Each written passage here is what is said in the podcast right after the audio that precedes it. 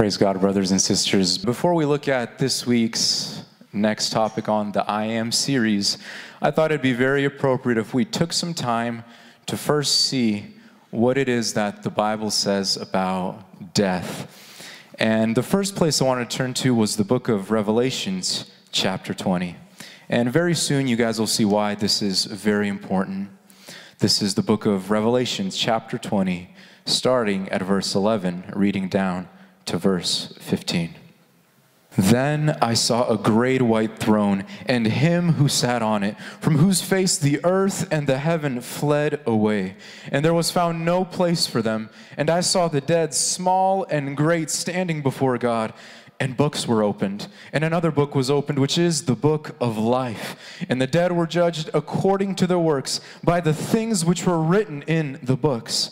The sea gave up the dead who were in it, and death and Hades delivered up the dead who were in them, and they were judged, each one according to his works. Then death and Hades were cast into the lake of fire. This is the second death. And anyone not found written in the book of life was cast into the lake of fire. Now, brothers and sisters, according to the scriptures, we know that there are two deaths. The first one is a physical death. This is a death of our bodies, and this is normal. Every single person will experience this first physical death. In fact, we see even in 1 Corinthians chapter 15, for example, it literally says, Oh, foolish ones, don't you know that your flesh must die before it is resurrected. The seed must die before it is raised incorruptible. So, for every single person, believer or not, this first death we will experience the death of our bodies. But there is a second death, and this second death is what you and I need to be afraid of, brothers and sisters. This first death is normal.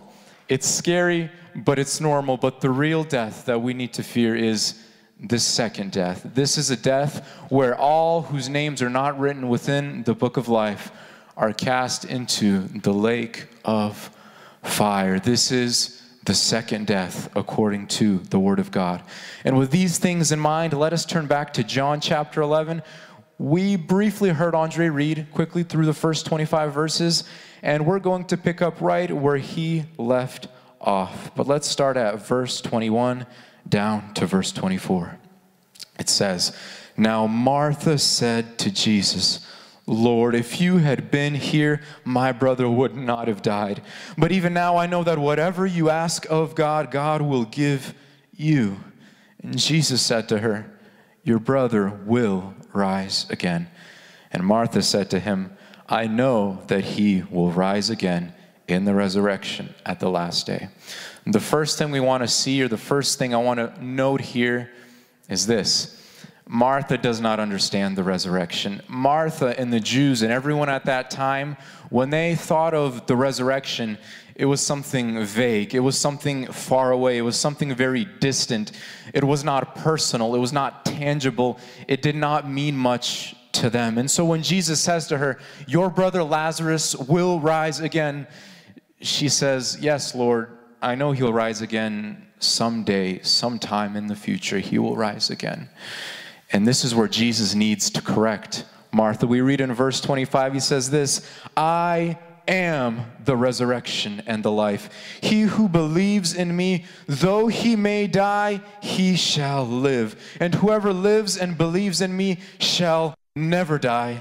Do you believe this? And she said to him, Yes, Lord. I believe that you are the Christ, the Son of God who is to come into the world.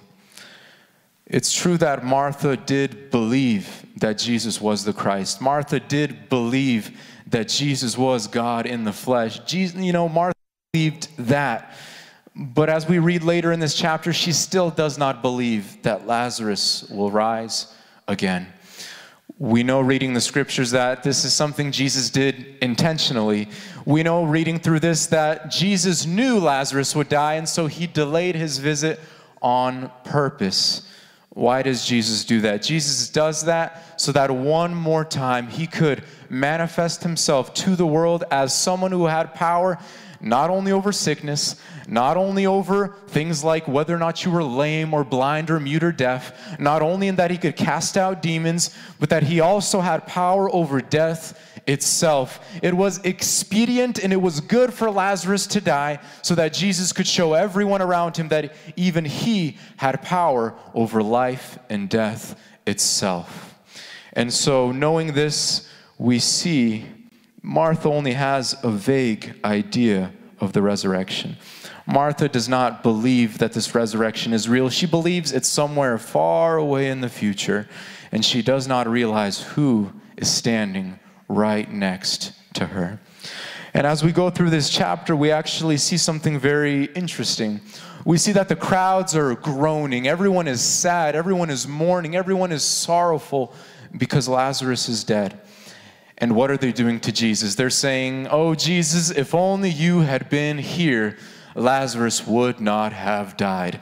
Mary and Martha are saying, Jesus, if only you had been here, our brother would not have died. They even say things like this Could not this man who opened the eyes of the blind also have kept this man from dying? So everyone around Jesus is saying, If only you were here earlier, Lazarus would not have died. And at this very same time, we see Jesus himself is troubled. Jesus himself is groaning.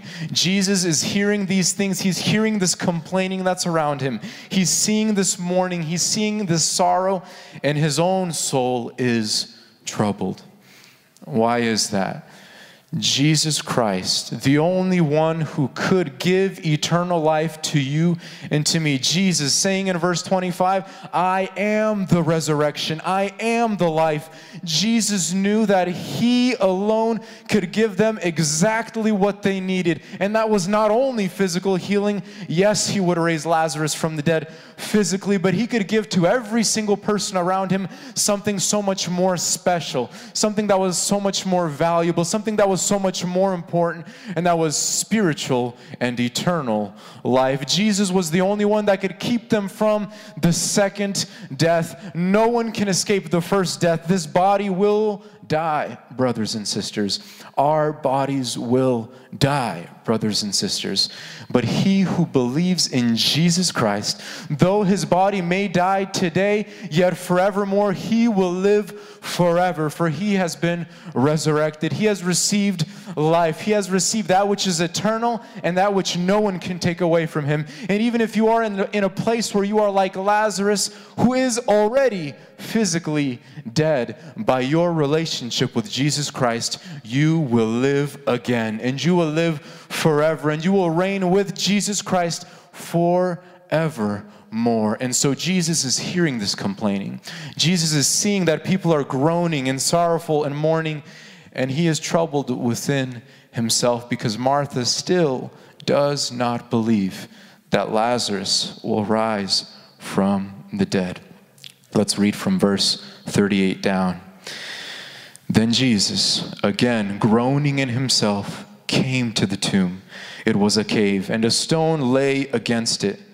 And Jesus said, Take away the stone.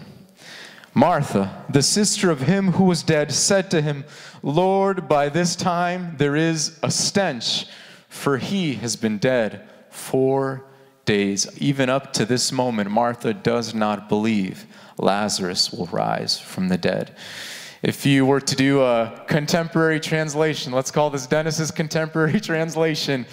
Jesus, I'm glad that you're here. I'm glad that you finally showed up, but he smells, Lord. Jesus, he's been in there not for a day, not for two days. He's been there for four days. Why do you want us to roll away the stone? Martha does not believe that Lazarus will rise from the dead. And Jesus, once again, says, verse 40, Did I not say to you that if you would believe, you would see the glory of God. And then they took away the stone from the place where the dead man was lying. And Jesus lifted up his eyes and said, Father, I thank you that you have heard me, and I know that you always hear me. But because of the people who are standing by, I said this, that they may believe that you sent me. Once again, we see Jesus, he knows why this has happened. He's done this intentionally. He wanted Lazarus to be dead, not only for one days, not for two. He wanted him to be dead for four days. He wanted it to smell. He wanted people to know this guy is dead. For what purpose? That God might be glorified through it. And so he says in verse 43 Now, when he had said these things, he cried with a loud voice, Lazarus, come forth. And he who had died came out bound hand and foot with grave clothes, and his face was wrapped with a cloth. And Jesus said to them, Loose him and let him go. Lazarus was dead for four days. Martha, Mary, these were people whom Jesus loved. The scripture says Jesus wept, and everyone is looking and saying, Look at how much Jesus loved Lazarus. And they didn't believe that Jesus could raise him from the dead. And yet, when Jesus says to him, Lazarus, come forth, we see God through his Son, Jesus Christ, doing absolutely all that he said he would. When Jesus said, I am the resurrection and the life, he took that opportunity to show them that he was the resurrection and the life. Jesus did not merely speak empty words, he showed them by raising Lazarus from the dead physically, that he could not only raise people from the dead physically, but he could eternally save them from that second death. And for you and me, the message is still the same. Jesus is saying, I am the resurrection and the life. Jesus is saying, I can give you eternal life, though you may die, though you might be afraid of what is happening. We have this disease that is spreading, though this may kill you you will live forevermore. We have escaped the second death through the death and resurrection of Jesus Christ Himself. He lived a perfect and spotless life, He lived a righteous life. He was the payment for your sin and for my sin. And when we read about the story of Lazarus, we are really reading a story about ourselves, brothers and sisters, for we are like Lazarus dead in our sins, dead in our trespasses. We are laying in the tomb dead according to the scriptures. The word of God tells us that while we were yet sinners, Christ came and died for the ungodly that we might be raised with him. You and I are like Lazarus, brothers and sisters, and you and I cannot save ourselves, brothers and sisters. You and I can do absolutely nothing when it comes to saving ourselves.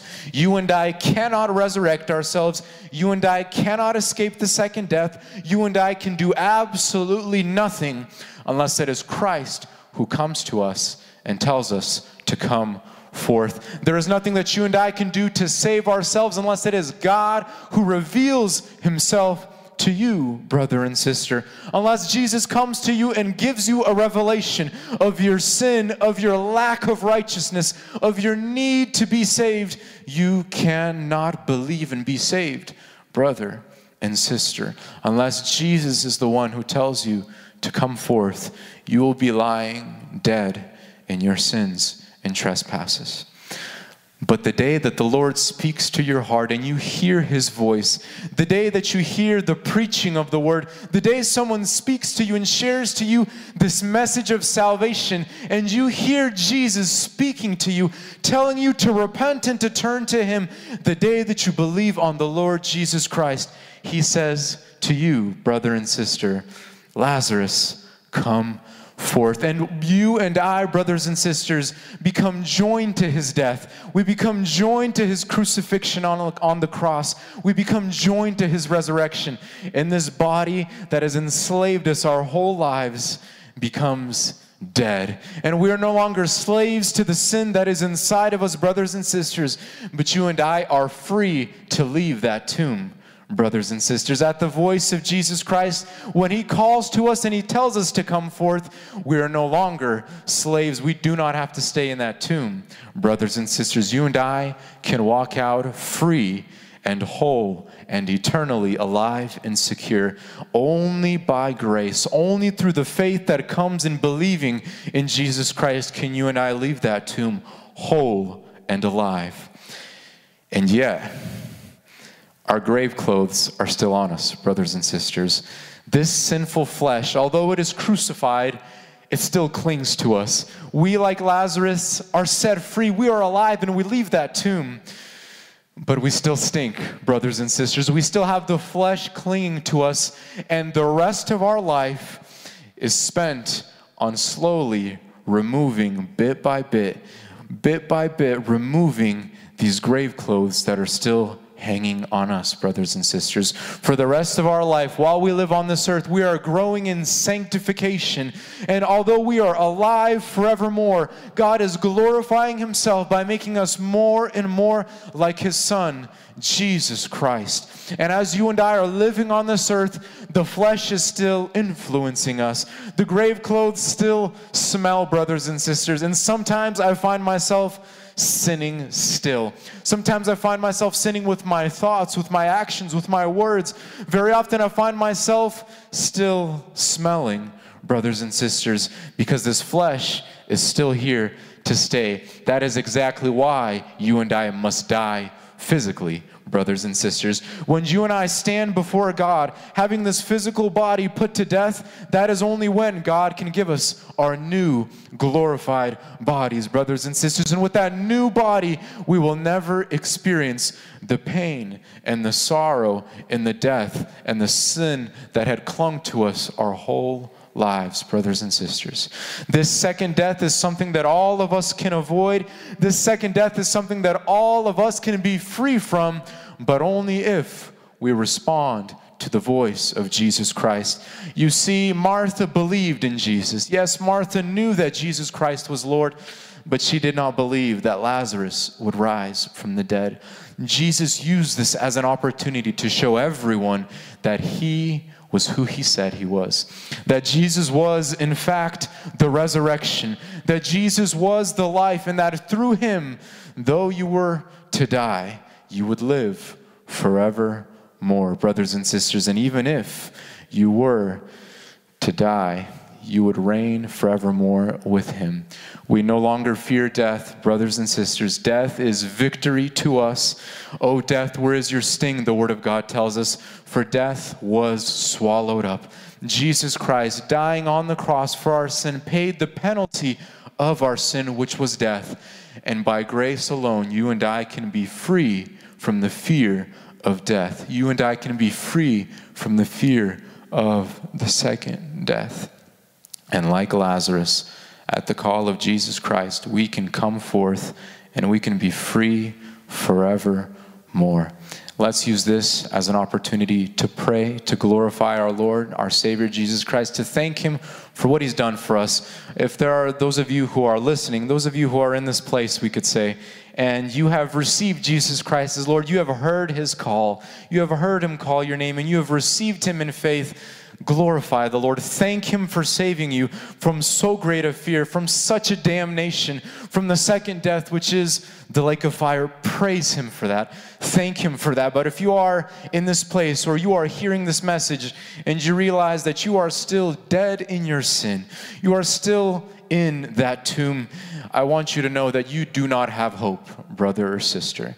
Apart from Jesus Christ, you do not have any hope and you must repent. You must turn to the Lord and Savior Jesus Christ. The last day in the resurrection is not a vague event. Jesus Christ said that He is coming soon, and this time He's coming on a cloud of glory, and He will judge the world and the nations. Jesus Christ is the resurrection and the life, and you cannot have eternal life apart from Him. Let's pray.